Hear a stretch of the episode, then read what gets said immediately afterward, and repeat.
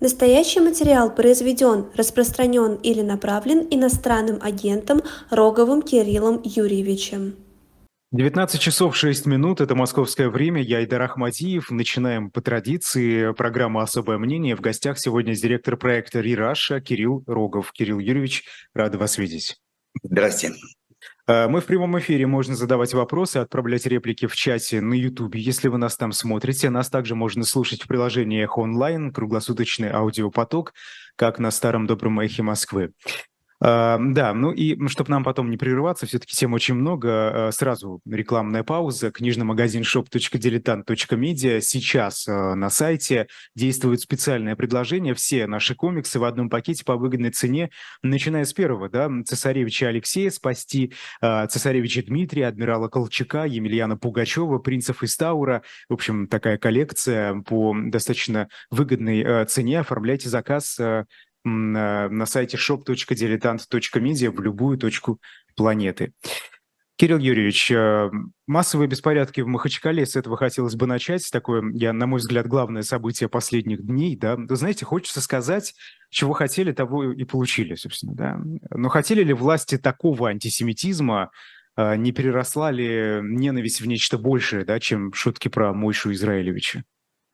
Ну, знаете, я как написал сразу после того, как начались эти беспорядки, а, в Махачкале я написал, а, что я считаю, что это, в общем, как, ну, как если сказать аккуратно, что это событие, которое а, произошло при заинтересованности в нем властей, что если бы власти его не хотели, что его бы не произошло, и, скорее всего, это некоторая подогреваемая история а, или инспирированная. А, вот, и я-то сейчас э, так, так думаю, а, совершенно в этом уверен. Э, это не некое событие. Наверное, какие-то какие антисемитские настроения есть в Дагестане, возможно, но а, в целом э, российское общество и дагестанское общество в том числе а, ну, не, не, сегодня не, не заряжено тем зарядом, который нужен для такого э, рода событий. Повод их совершенно надуманный. То, что какой-то массовый страх беженцев из Израиля в Махачкале существует, я не верю ни секунды. И чтобы полторы тысячи человек так вот буйно собрались и прямо так буйно себя вели, это, мне кажется, кажется маловероятным событием без э, каких-то специальных мероприятий по, по его организации и, и, и инспирированию.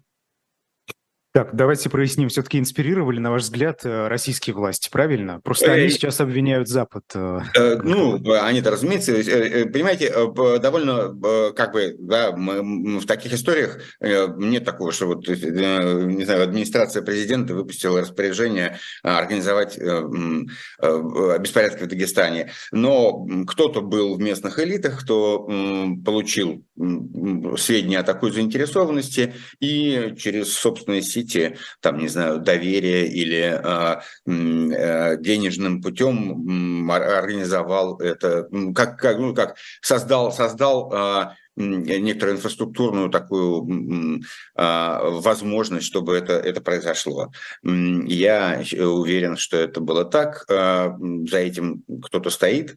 А, эти люди, на мой взгляд, не похожи на людей, которых э, очень волнует,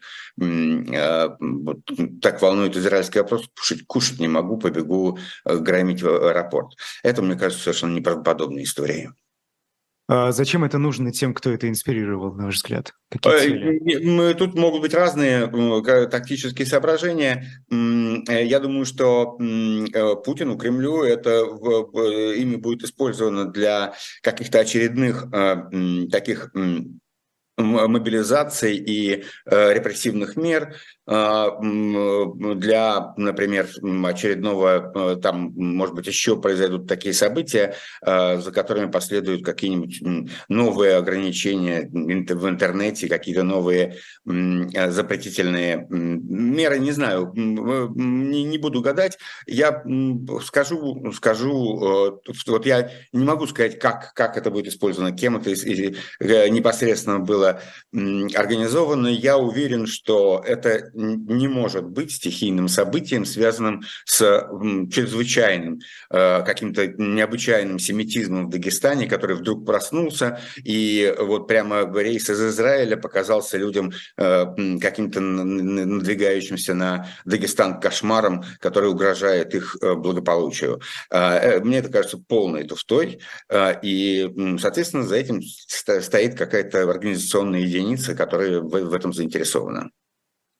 Вы сказали, все-таки народ э, Дагестана не так сильно заряжен, чтобы идти и громить аэропорт, но при этом, вы знаете просто, что это напоминает, да, вот эти объяснения, что а, э, этот протест, возможно, проплачен. Так говорили российские власти. Помните, когда выходили в поддержку Алексея Навального, они говорили, ну, наверняка там каждому заплатили сколько-то, вот вы и вышли тут пляшете, да, на площади. А это вот на такие объяснения похоже, просто... Нет, это не похоже на такие объяснения. Это не похоже на такие объяснения. Власти российские прекрасно знали, что это а, было не так, когда они это говорили. Это была просто пропагандистская, ну, некоторый пропагандистский ход. У них не было сомнений в том, что эти, э, э, как бы, а, эти э, выступления ну, являются результатом некоторого, некоторого, некоторой политической мобилизации. Это была просто пропаганда, когда они так говорили. А, и мы знаем, как работала организационная структура, как, да, как, как, как возникали эти протесты, чего они возникали, где они зарождались, как, как происходило возбуждение в сети, как, как люди собирались там, на, записывались на ивенты в Фейсбуке. Мы все это знаем. В данном случае а, мне предлагают поверить, что какой-то там канал «Утро Дагестана» что-то такое написал несколько раз, и вот полторы тысячи человек прямо сходу. Вот вчера, позавчера не было антисемитизма в Дагестане, а вот сегодня они сходу побежали громить аэропорт. Вы знаете... Но там были акции протеста все-таки, Кирилл Юрьевич. Вот до этого несколько дней они там и, значит, флаг Палестины и на танк мемориальный ставили, и призывали выгнать всех евреев из региона. То есть это все-таки Совершенно эти протестные верно. настроения это, тлели это, какое-то время. Это было, это было э, там 3-4, а, а, может быть, 5 да, акций а, в течение недели одной разворачивали оплачивалось. А, все они, так сказать, были, как бы это сказать, малобюджетные. То есть, да, это было информационное событие, которое должно было быть э, заметным, а что там на самом деле произошло, кто, кто, кто там был, э, не очень понятно. В общем, и, и э, в Дагестанском, в Махачкалинском, Махачкалинском аэропорту, вот ну, на мой вкус, мы имеем как-то мало визуальных свидетельств того, что там происходило, потому что, ну вот я, например, недостаточно видел кадров, собственно, толпы какие-то там отдельные бегут по полю люди, я видел кадры, какие-то люди останавливают какие-то машины, я видел кадры. Но вот... Ну, в здании аэропорта нет, подождите, там были видео, где прям толпа нет, нет, ну, да, захватывает тол- здание аэропорта. Толпа не толпа, э, ну, вот, ну, э, как бы тут спорить э, нечего, может быть, я, я не прав, я просто говорю свое впечатление такое информационное, что я видел достаточно мало а, вот визуального какого-то подтверждения, как себя эта толпа вела вела, где она была, что она делала. Э, вот, и э, мне э, год назад в Дагестане тоже были протесты, тогда там, если вы помните, там была мобилизация, оказалось какое-то большое число людей, которых пытались мобилизовать, начались протесты, и, ну, там, понятное дело, людей вдруг хватают, тянут на какую-то войну, тем более, что уже были среди дагестанцев погибшие некоторое число. А, но и с этими протестами власти расправлялись очень жестко, и подавили их, и, и били людей, и электрошоки использовали, и а, это самое, какой там слезоточивый газ, по-моему, а, потом посадили кого-то, и, в общем, подавили эти протесты власти. А тут вот они они как бы не сумели, да, такие рассерженные антисемиты, что никак нельзя было с ними справиться. Захватывают аэропорт. Может быть, поддерживали России тоже? Сегодня захватывают аэропорт. Это, это как бы такая э, необычная новость. Э, это, это правда, да, да, не припомню. И то, что это было по поводу по такому, в общем, плевому и не имеющему глубоких корней э, событию, это меня все очень настораживает. Но смотрите, я такие мнения читал а, о том, почему, собственно, этот протест мог быть настолько масштабным и настолько агрессивным, да, потому что вот те а, очаги, о которых, те акции, о которых вы говорили, эм, а, действительно, их было много и в период мобилизации, и раньше протесты, это вообще достаточно протестный регион, Дагестан, но тогда этот протест был направлен против действий российских властей, а здесь, собственно, они не обвиняют российских властей, они вот против э, Израиля, да, выступают, и поэтому здесь можно помощнее, так скажем скажем. Не может ли это быть связано с тем, что люди в Дагестане вот даже из такого повода решили выпустить пар? Который накопился? Ну, не, не, нет, мне не кажется это э, правдоподобным. Ну, э, опять еще раз скажу, что вот как бы э, протесты, тем более такие протесты, как бы такие вот боевые протесты с разграблением магазинов, это некоторое состояние души, да, и это состояние души, оно не возникает просто так. Второе, это а, оно требует некоторой организационной инфраструктуры. Как-то нужно этим, кто эти люди? Вот, вот э, как бы вот расскажите мне, кто эти люди, откуда они взялись и как они узнали про эту акцию. Э, мне это все совершенно непонятно, даже по типажу. Вот это, э, они молодые, старые. Что такое? Что у них как бы было в прошлом? Что их так завело? Кем они работают? Это, это как, как бы вот, ну, представить себе социальную эту, фактуру этого, этого события было бы интересно. Пока оно для меня совершенно не вписывается в, в какие-то такие социальные тренды и, и выглядит таким ну, надуманным, я бы сказал. Вы говорите, что это состояние души, когда человек идет э, на вот эти погромы. То есть не просто выходит на улицу, да, это не просто админ-ресурс, который согнали на Красную площадь, э, и он держит плакаты и выкрикивает, Конечно, что да, мы да. за Путина. Это люди, которые а, ногами, как это на видео видно, выбивают там двери и непонятно, что делают. В общем, все разрушает Это, кстати, себя. тоже интересно, что, что они там выбивают все. А, в общем, если ты против евреев, то зачем тебе громить Махачкалинский аэропорт, где а, держат лавки простые люди? Между тем, совершенно понятно, что там происходит происходит, надо сказать, что э, эта цепь событий, она вообще характерна для волны пропалестинских выступлений в разных частях э, мира, а, э, когда, ну, вот если пришел миллион человек на, на площадь, да, то это уже для медиа большое событие. Если там 200 человек, то это не такое большое событие. А вот если эти 200 человек начали бить витрины, тогда это опять большое событие, и тогда оно будет во всех новостях. И мы видели, как во, во, во всех новостях мы видели эти протесты в поддержку Палестины, а, а его, им тревожность и такую серьезность придавало то, что там захватывают израильское посольство, здесь почему-то там Капитолий пытаются захватить. И, и когда они, люди начинают вот, воевать с полицией и захватывать что-то, это превращается в большое событие. И когда вы делаете такую кампанию из 30 в разных э, местах э, событий, где небольшое количество людей пытаются что-то захватить, у вас возникает ощущение, что весь мир охвачен пропалестинскими протестами. И, ну, как бы Э, то, то, то, что эти люди так агрессивно себя вели и начали немедленно э, бить и ломать все вокруг себя, но она тоже мне наводит на вопрос вообще, что, а при чем тут евреи? Зачем, да, зачем технику-то э, тырить и, и, и громить лавочку в аэропорту? И, тоже, чтобы Израилю было неповадно. Ну, в общем, все это мне кажется весьма сомнительной историей, и я не могу сказать, кто, я не реконструировать, кто и зачем это организовал, но у меня с точки зрения вот, фактуры того, как это происходило, большое, большое подозрение, а, что это организовано. То есть нет никаких сомнений, что это организовано.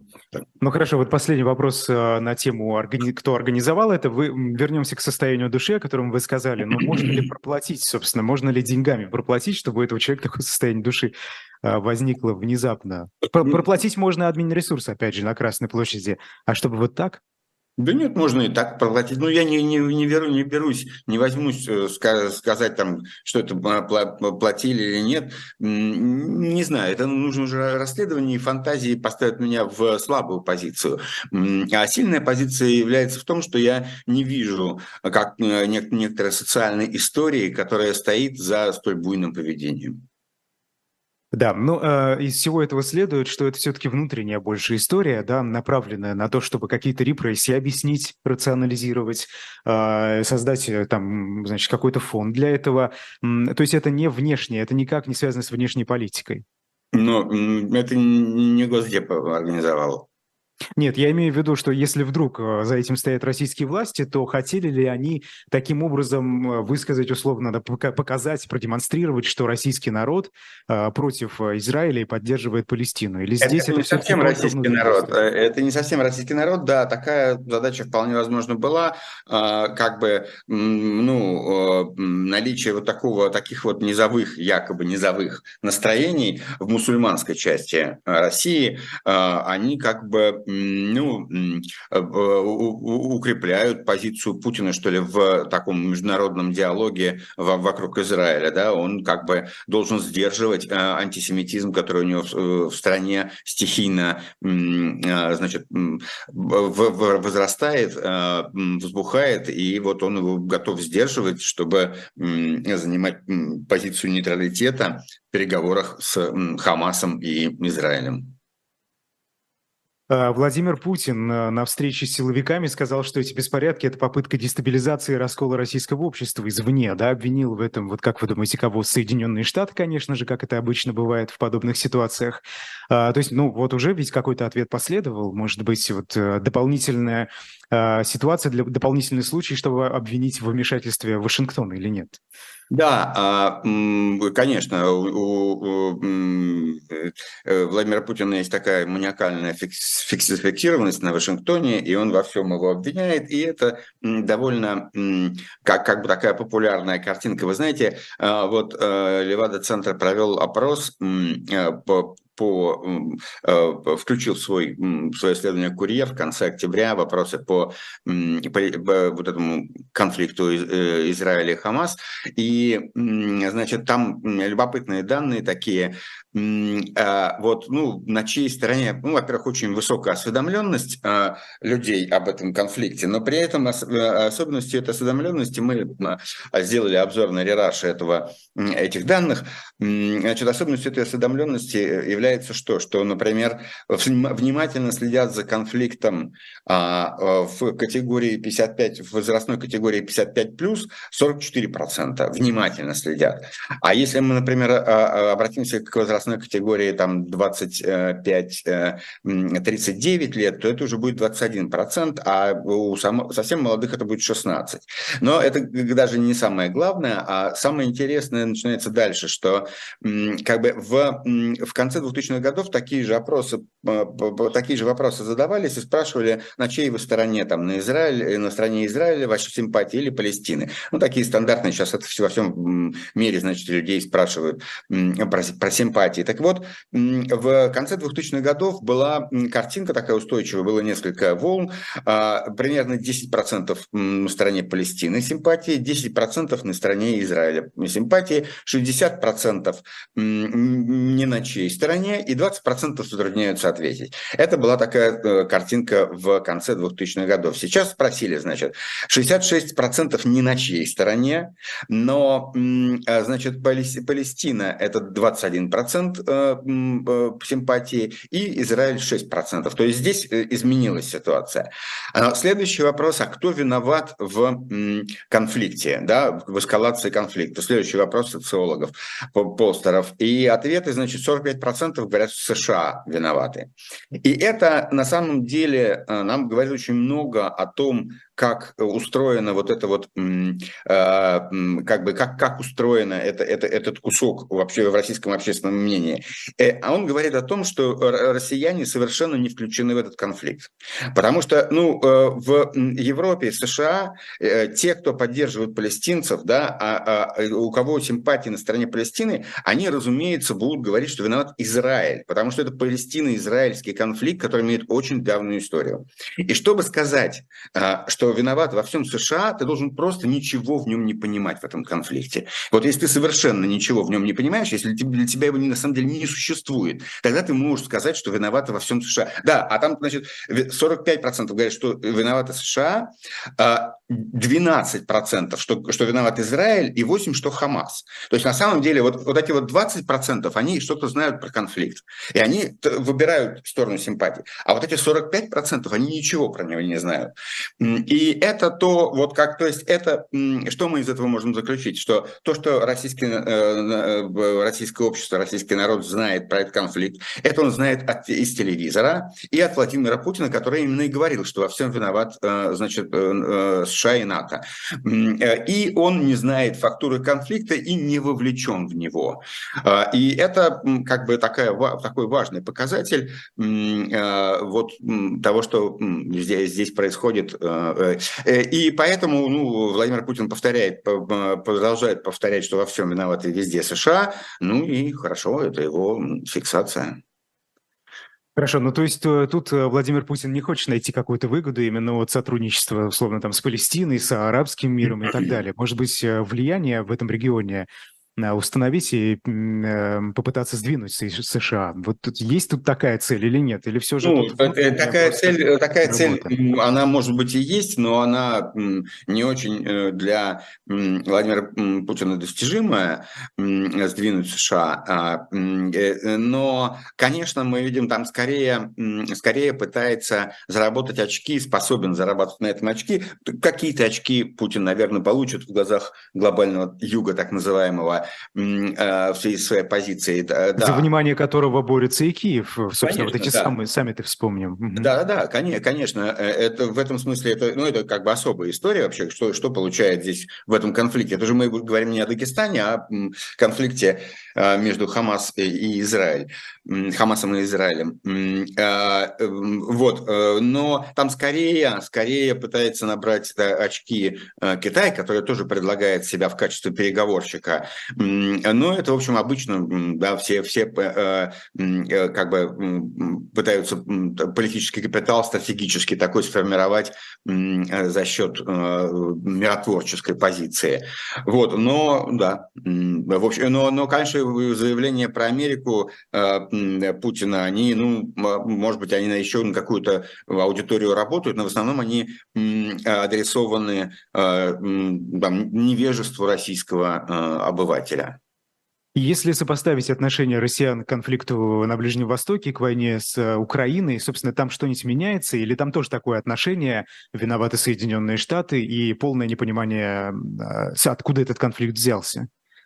Э, э, вы имеете в виду в российском общественном мнении взгляд да, на Украину? Ну, там, там меняется немного. Во-первых, мы должны понимать, что мы мало что про это можем узнать, а, потому что возможности там традиционных опросов общественного мнения в, в такой чувствительной ситуации, они ограничены. В принципе, вот опросы общественного мнения, как мы их знаем, они хорошо работают в политически плюралистической среде, когда люди слушают, что говорят политики, э, что говорит одна сторона, другая сторона, и потом могут как бы реагировать я за это и за, или за то.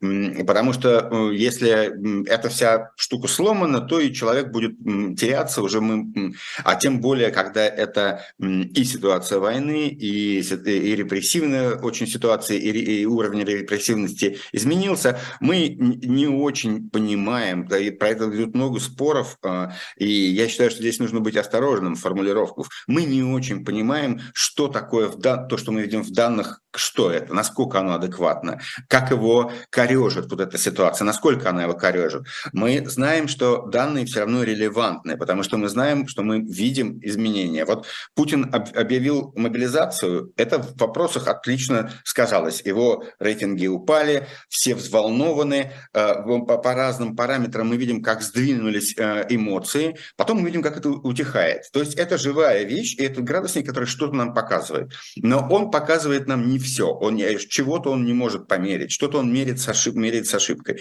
И э, именно так, на мой взгляд, надо понимать социологические э, данные в, такой ситуации и работать с ними как, ну, вот такое, у нас есть такое зеркало, э, э, и мы не можем э, оценить степень его затуманенности, и пытаемся через него все равно что-то рассмотреть. А война на Ближнем Востоке как-то сдвинула? Да, сейчас про, общественное мнение про, про, про Украину. Так вот, я, я произнес такую тираду про то, что надо быть осторожным э, в отношении данных. Э, ну, насколько я понимаю, последняя волна Левадовского исследования «Курьер» э, и данные, которые там получены, они, в общем, не, не сильно отличаются от того, что было раньше. Там э, плохо меряются какие-то изменения, э, но падает, падает внимание к вопросу, к, к тематике. Следите вы за событиями в Украине? И уже два месяца число тех, кто говорит, что следит, меньше 50%, а сейчас, по-моему, в упало еще ниже, там чуть ли не до 45. И э, много и больше растет доля тех, кто говорит в вопросе, там, сейчас э, надо продолжать военные действия или переходить к мирным переговорам, э, надо переходить к мирным переговорам. И, по-моему, сейчас вот в этом опросе, я как раз накануне начал его смотреть, но не досмотрел, начался наш эфир, по-моему, максимальной вот доля тех, кто э, говорит, э, что надо переходить к мирным переговорам. Э, и, ну, так выражается усталость э, от войны. Ну, это вот э, тут есть некоторая динамика вот этой вот нарастающей усталости, э, примерно такая. И, конечно, да, и, и, и, оттеснение на задний план. Вот другой опрос Фомовский прошлой неделе был, и там и людей спрашивают, какие события вот там вам э, запомнились этой неделе, недели привлекли ваше внимание, и там Палестин, э, конфликт в Израиле – это примерно 36% его упоминают, а события в Украине – 22%. То есть тоже мы видим, как они э, уходят, э, вытесняются. Ну и событий как бы нету, фронтовых событий ярких нету, и напряжение, которое раньше было, что будет там, будет контрнаступление, сейчас фронт повалится, не повалится, это все ушло и стабилизировалось, и понятно, что у людей это вытесняется. Мгм. А, может быть, власти специально пытаются как-то это внимание перевести на другой конфликт э, из-за того, что отсутствуют новости на фронте? То есть нечем Ну, подпитывать, э, собственно ну, говоря. все-таки как бы э, то, что произошло э, в Израиле, настолько с, с, сверхординарно, что мы и значительно, что мы не будем э, сводить это к козням российских Ну да. властей. При- Придумали это все что, то- только чтобы отвлечь внимание российского населения. Да-да-да. Мгм. Э, Хорошо, а вот может ли эта усталость, которую мы видим, рост, который мы видим, переквалифицироваться в э, протестные настроения или в негативное отношение к войне в обще- в- вообще, да, в негативное отношение к э, кремлевской политике? Ну, э, нет, пока, как мы видим, нет у нас э, в этом смысле довольно стабильная м, такая замороженная ситуация, м, и, ну, ее должно что-то вывести из равновесия, да, какие-то события. Это э, само оно так не... э, да, те- тесто само себя не пожарит. Э, Вот, э, так что нет, пока у нас нет никаких э, э, к этому э, э, предпосылок, и мы не видим никаких в эту сторону движений. И я думаю, что там э, изменения в, в отношении к, войне возможны. В, там есть несколько триггеров, да, либо это э, какой-то серьезный экономическое, экономический шок, либо это изменение ситуации на поле боя резкое и которое слишком очевидное и шокирующее, да, Э, э, или это, как это вот было уже, что еще может быть триггером изменения в настроениях, это какой-то конфликт в элитах, который выходит наружу, э, как это было в Пригожинской истории. Это вот три вещи, которые могут изменить динамику, да, сломать такой инерционный тренд. А так он находится там, где он находится. Люди такая центральная, как такая а, основная часть населения недовольна войной, но не знает, что с этим делать, своим недовольством, и помалкивает, потому что это дешевле, чем а, как-то против этого. То есть издержки войны не так велики, а а вот издержки протеста против нее очевидны. Пока выше, да. Но усталость мы видим не только в России. Да, в отношении войны в Украине, собственно, это и на Западе тоже, а, и это уже влияет на политику западных эм, властей. Вот мы видим, что в Соединенных Штатах Америки ведутся споры по поводу поддержки Киева, в Германии ведутся споры, да и не только там. К чему все это может привести, на ваш взгляд? А, это очень э, печальная история, я тоже читал эти материалы. Ну, э, здесь, значит, э, тоже несколько есть аспектов. Во-первых, вот мы, да, как бы в американской прессе, в американском политическом таком истеблишменте эти разговоры про усталость войны, они вот слышны последние месяцы, время. А, они отражают, конечно, разочарование а, киевским, украинским контрнаступлением. И мы, опять-таки, Раши сделали обзор, мы стали смотреть, ну а что с а, опросами общественного мнения американскими, там усталость есть. И на самом деле мы не обнаружили в вопросах э, такой достаточный, э, доста- того тренда, который можно было бы сказать, да, вот он падает. Есть э, снижение внимания к украинской тематике. Ну вот то, то, то же самое там спрашивают, там, насколько вы интересуетесь новостями вокруг Украины, и падение там на 15 15-16 процентных пунктов. То есть вот там говорили, что следить за ними раньше 65, да, а, те, а теперь там, не знаю, 50, или говорили 55, а теперь 40. Э, это есть. А, э, что касается вот э, вопросов, собственно, там продолжения поддерж поддержки, то мы видим падение очень маленькое, оно на несколько процентных пунктов в течение года произошло, и, в общем, это нельзя сказать, назвать каким-то трендом а, вот, снижение поддержки среди населения. Хотя, опять-таки скажу, сфокусированность на теме ослабла, и некоторая, ну, тут такая мякоть будет возникать. А, э, э, есть э, такое чувство усталости в политическом классе американском и в медиах, и связано оно не с Украиной, а связано с внутриполитической ситуацией и с предстоящими выборами, и, и с неуверенностью, которая царствует в стане демократов.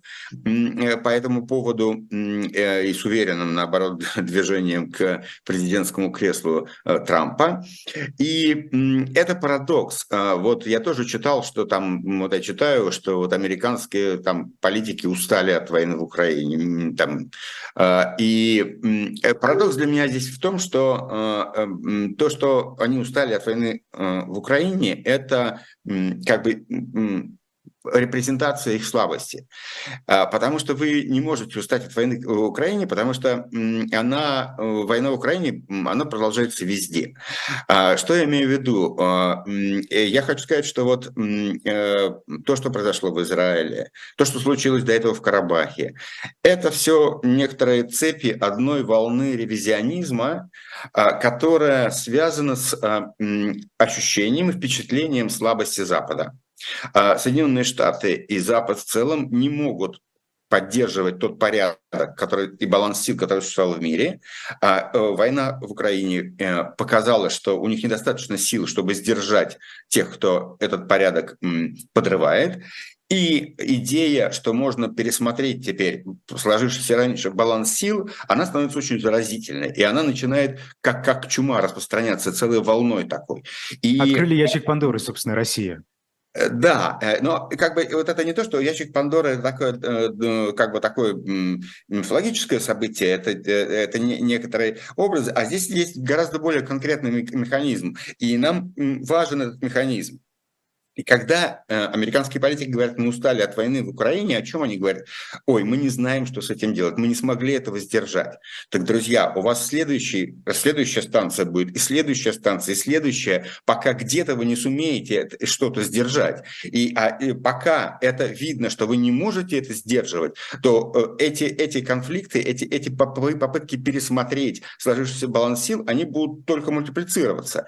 И в этом смысле слова «мы устали от войны» э, в Украине бессмысленны, потому что вы не смогли это сделать, и это не, мог, не смогли дать эффективный ответ, и это провоцирует следующие конфликты и кризисы в мире, и это провоцирует конфликты и кризисы внутри западного сообщества, потому что э, там тоже возникают расколы, там тоже поднимаются крайне правые, крайне левые, и, и э, это, это начинает трещать и там внутри. Поэтому фраза политического бомонда Америки, а, что мы устали от войны в Украине, она бессмысленна. А, э, э, она подразумевает, что мы можем сейчас закрыть эту вот дверь и не помнить об этом и пойти своей дорогой. Но вам некуда идти своей дорогой, вы упретесь в новые конфликты, которые будут спровоцированы тем, что вы там устали.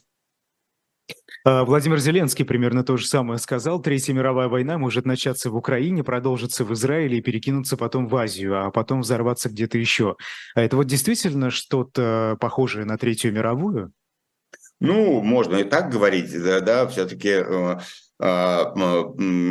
она, слава богу, не, не, не, не, не, не тянет. Ну, это, это как, ну, как, э, это не Третья мировая война, но цепь, э, вот эта вот э, цепочка, да, свернутых балансов, балансов, которые, которые равновесий, которые нарушены, и которые каждое нарушение равновесия провоцирует другое, следующее нарушение равновесия. Да, этот механизм кажется, мы видим, и а, он э, опасен. Может быть, он не, не разовьется до, такого, до такой степени, но, может быть, и разовьется до какой-то э, очень неприятной степени.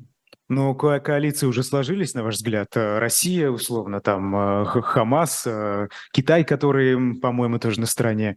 Ну, вот такая, знаете, такой клуб Э, диктаторов, автократов. Э, и Нет, ну это, это, это, довольно, это довольно гораздо сложнее все устроено, и как раз это а, несколько, а, ну, как бы может добавить оптимизма. А, дело в том, что как бы роли игроков, при том, что они кажутся в одном лагере, они совершенно разные. Ну, например, Россия, а, а, значит, э, отрезала себе уши и, э, значит, воюет в Украине, э, разорвав экономические отношения с западным миром.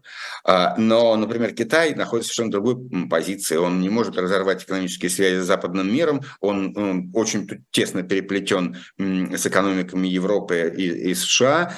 И он играет некоторую игру, но это игра все-таки в шашки, а не Э, с шашкой в руке, как, как у Владимира Путина, бегать, э, значит, по полю э, с деревянной палкой. Он играет, но при этом остается в некотором поле, поэтому, поэтому Китай не, не, не нарушает санкции, не, не передает России технологии и продукцию двойного назначения. Он, там, там эта игра за столом в шахматы. А, и она совершенно другая, нежели ту, которую ведет Путин. Э, э, у нее другие риски и другая ответственность. А, ну, то же самое там Хамас, да, Хамас это одно, все-таки а Россия это другое, а Китай совсем третье. И более того, так, это, это, это разнообразие, оно довольно велико. И, опять же, сошлюсь на э, наш э, обзор в Ираше, обзор э, экспертных материалов о том, что как бы считается, что в сегодняшнем мире есть, есть как бы соперничающие, да, есть, есть соперничество прежде всего Китая и США, которые Китай претендует на место второго, на мировое лидерство. В общем, он выходит на такой, в такие спарринг-партнеры во вторую сверхдержаву, которая способна организовывать вокруг себя большие лагеря поддержки. А, есть э, противостояние, условно говоря, мира автократий и, и, и демократий. Э, и есть, э, и, но кроме того, в мире есть очень важная такая история, которая является новой для вот той картины геополитики, к которой мы привыкли в прошлом столетии. А, это так называемые средние державы. А средние державы – это очень важный мировой игрок. Это то, что иногда называют глобальным югом, а, но, по сути дела, речь идет о достаточно больших странах. Ну, это, там, это и Турция, это и Индия, разумеется, и Бразилия, а, и целый ряд других стран. Это довольно большие страны с э, крупными экономиками. И вот э, когда была, была холодная война прошлая, да, вот э, в 20 веке, тогда как мир был представлен? Составлен, как устроен. Да, был, был социалистический лагерь, был Запад, капиталистический лагерь, и был так называемый третий мир. Третий мир или неприсоединившиеся страны, которые не, не там, не там. Но тогда эти страны в экономическом отношении были очень незначительные, и их там совокупный э, ВВП был незначительный, не помню сейчас цифру, хотя мы ее приводили, и, например, их военные расходы, вот, этих, вот, это, вот этого типа круга держав, а, в военных расходах мира составлял тогда 1%. А сейчас он составляет 16% военных расходов мира, и их совокупный ВВП значительно увеличился. И поэтому теперь средние державы – это такой важный игрок на мировой арене. А как устроены эти средние державы? они э, практически все исповедуют такой э, прагматический, эгоистический, а, девелопменталистский суверенитет.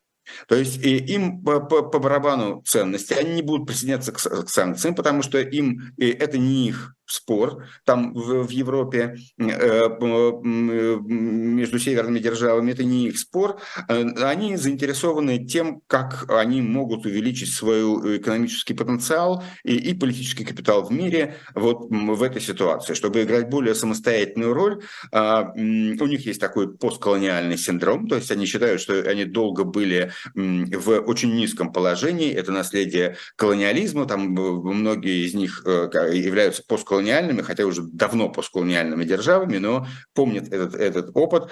И их суверенитет и увеличение их экономической, прежде всего, а затем и политической э, роли. Но а политическая роль, вот в отличие от Владимира Путина, которому, которого это как бы перевернуто из-за из нефти, а, а, у него как бы его развитие экономики России не связано с политическим, а, а, с увеличением политического капитала России. Потому что политический капитал России, как его представляет Путин, основан на двух э, вещах – на ядерном оружии и нефти.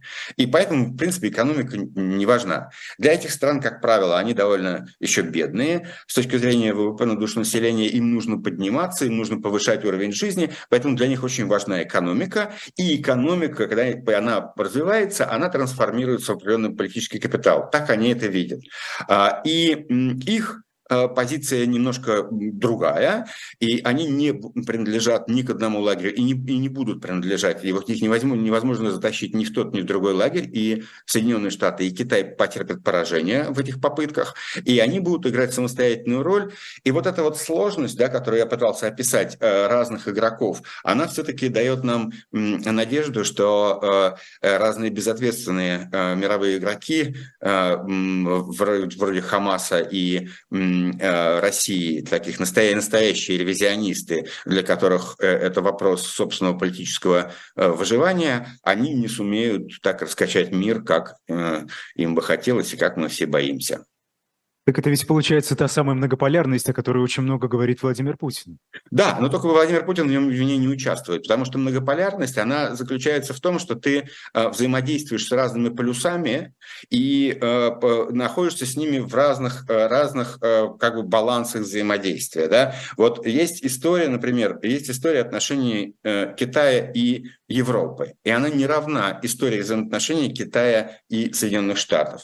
Да? И, и есть Э, там, не знаю, э, средние державы, у них тоже есть свои выстроенные истории отношений с разными полюсами, и ты, э, ну, как бы ты здесь тебе важно одно, здесь тебе важно другое, и, и ты пытаешься сыграть на противоречиях там и этих каких-то других игроков. Как, например, там страны глобального юга, ну и Китай тоже сейчас зарабатывают на том, что Путин поссорился с коллективным Западом, как он выражается.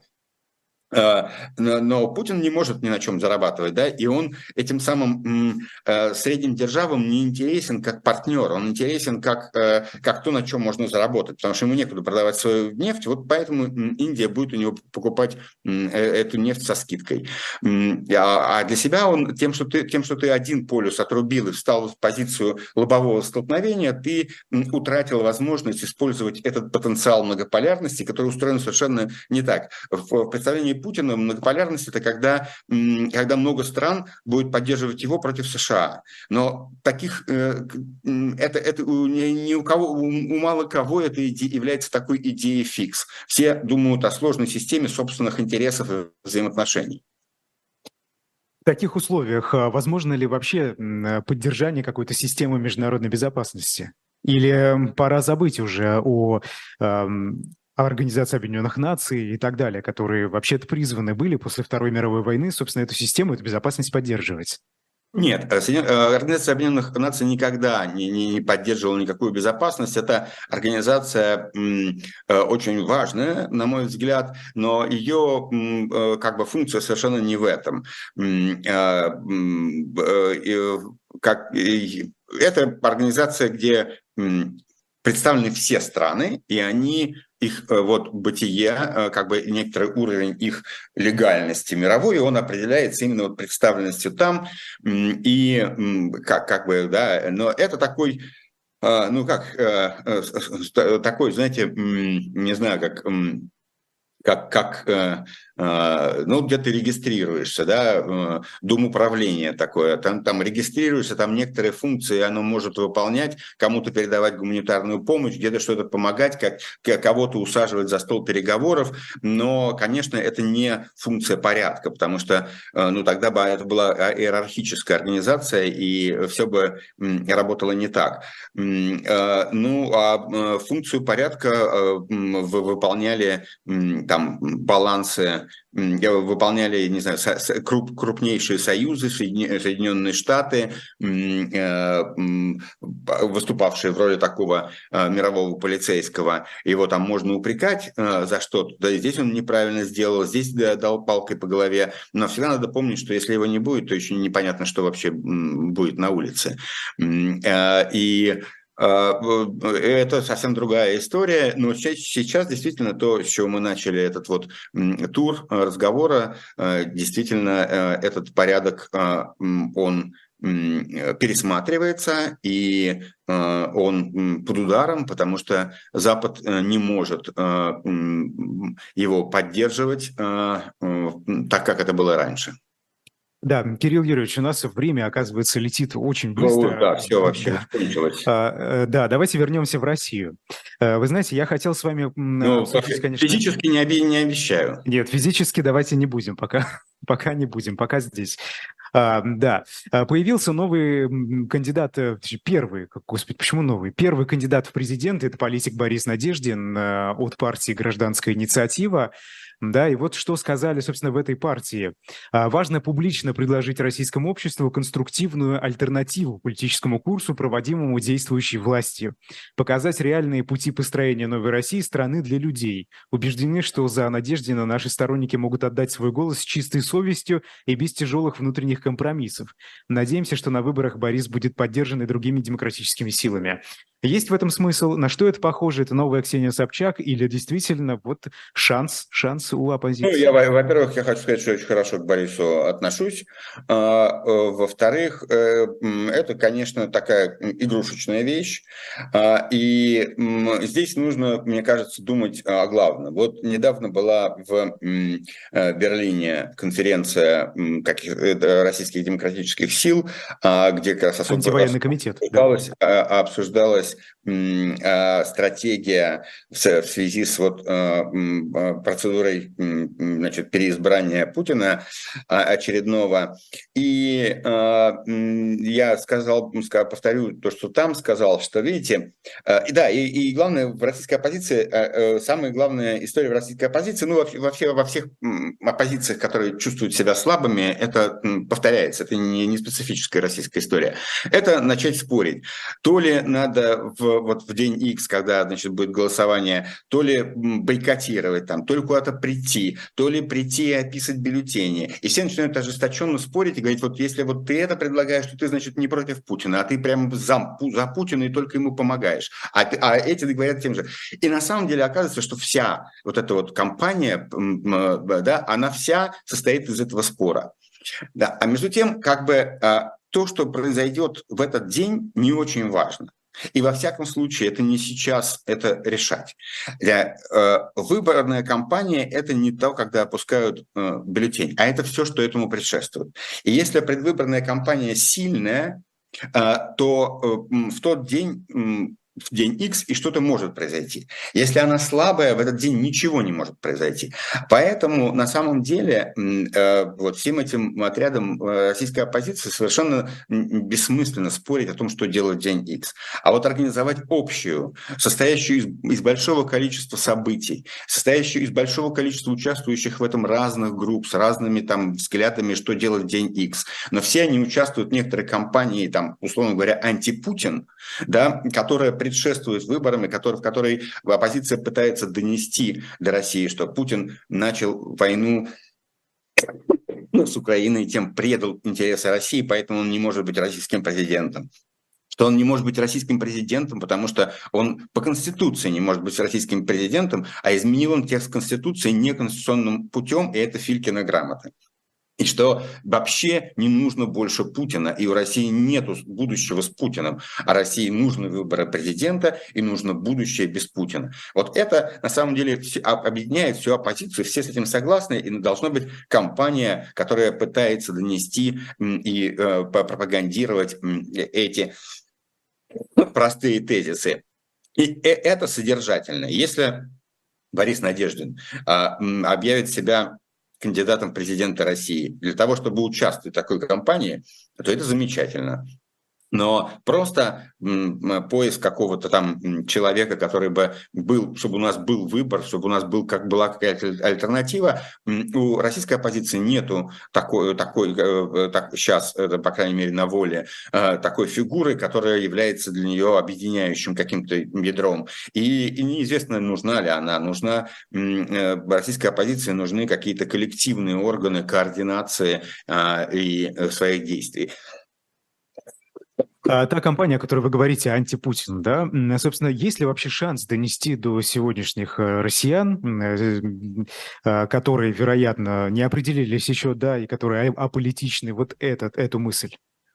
Ну, почему нету-то? Есть, конечно, и пока э, влияние, э, э, у нас значительная часть вот этой такой оппозиционной резомы находится сейчас не в России, она, как я люблю говорить, находится вне поля досягаемости российских правоохранительных органов.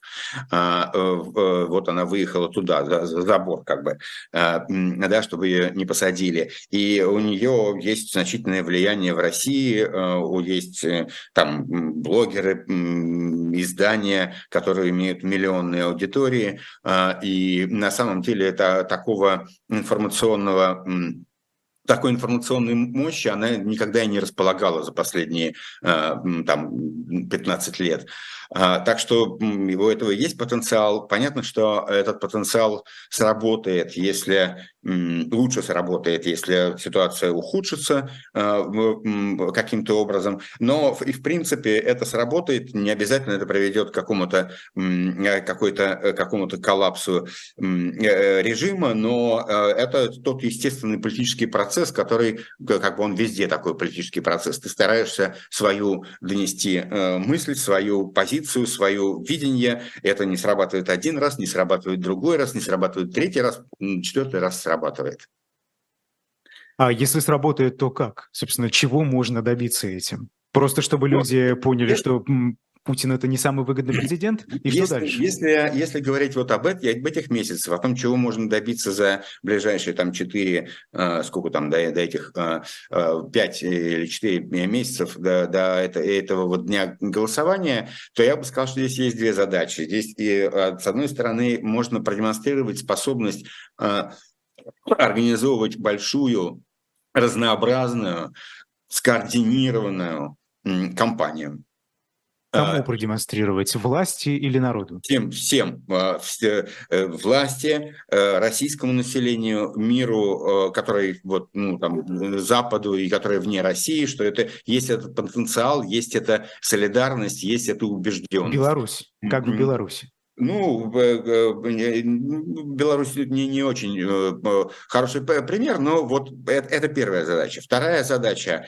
а, она перетекает как бы одна в другую. Вторая задача – это то, что такого рода выборы в зрелых, авторитарных, достаточно репрессивных режимах, когда уже 15 раз одного и того же значит, пожилого дяденьку опять выбирают, и опять написано, что за него 85% проголосовало, они характеризуются тем, что легитимирующий потенциал самих выборов очень низкий. Ну, то есть люди знают, что это все вранье, что написали 85%, но это все э, э, э, чепуха, и, что, и когда это происходит, они этого не могут сопротивляться. Но когда это происходит, когда уже объявили, что у него 85%, и теперь 6 лет обратно с ним сидеть тут, и у людей такое тяжелое послевкусие, да, противно. Вот ничего сделать не могли и знали, что так будет, а противно. Вот.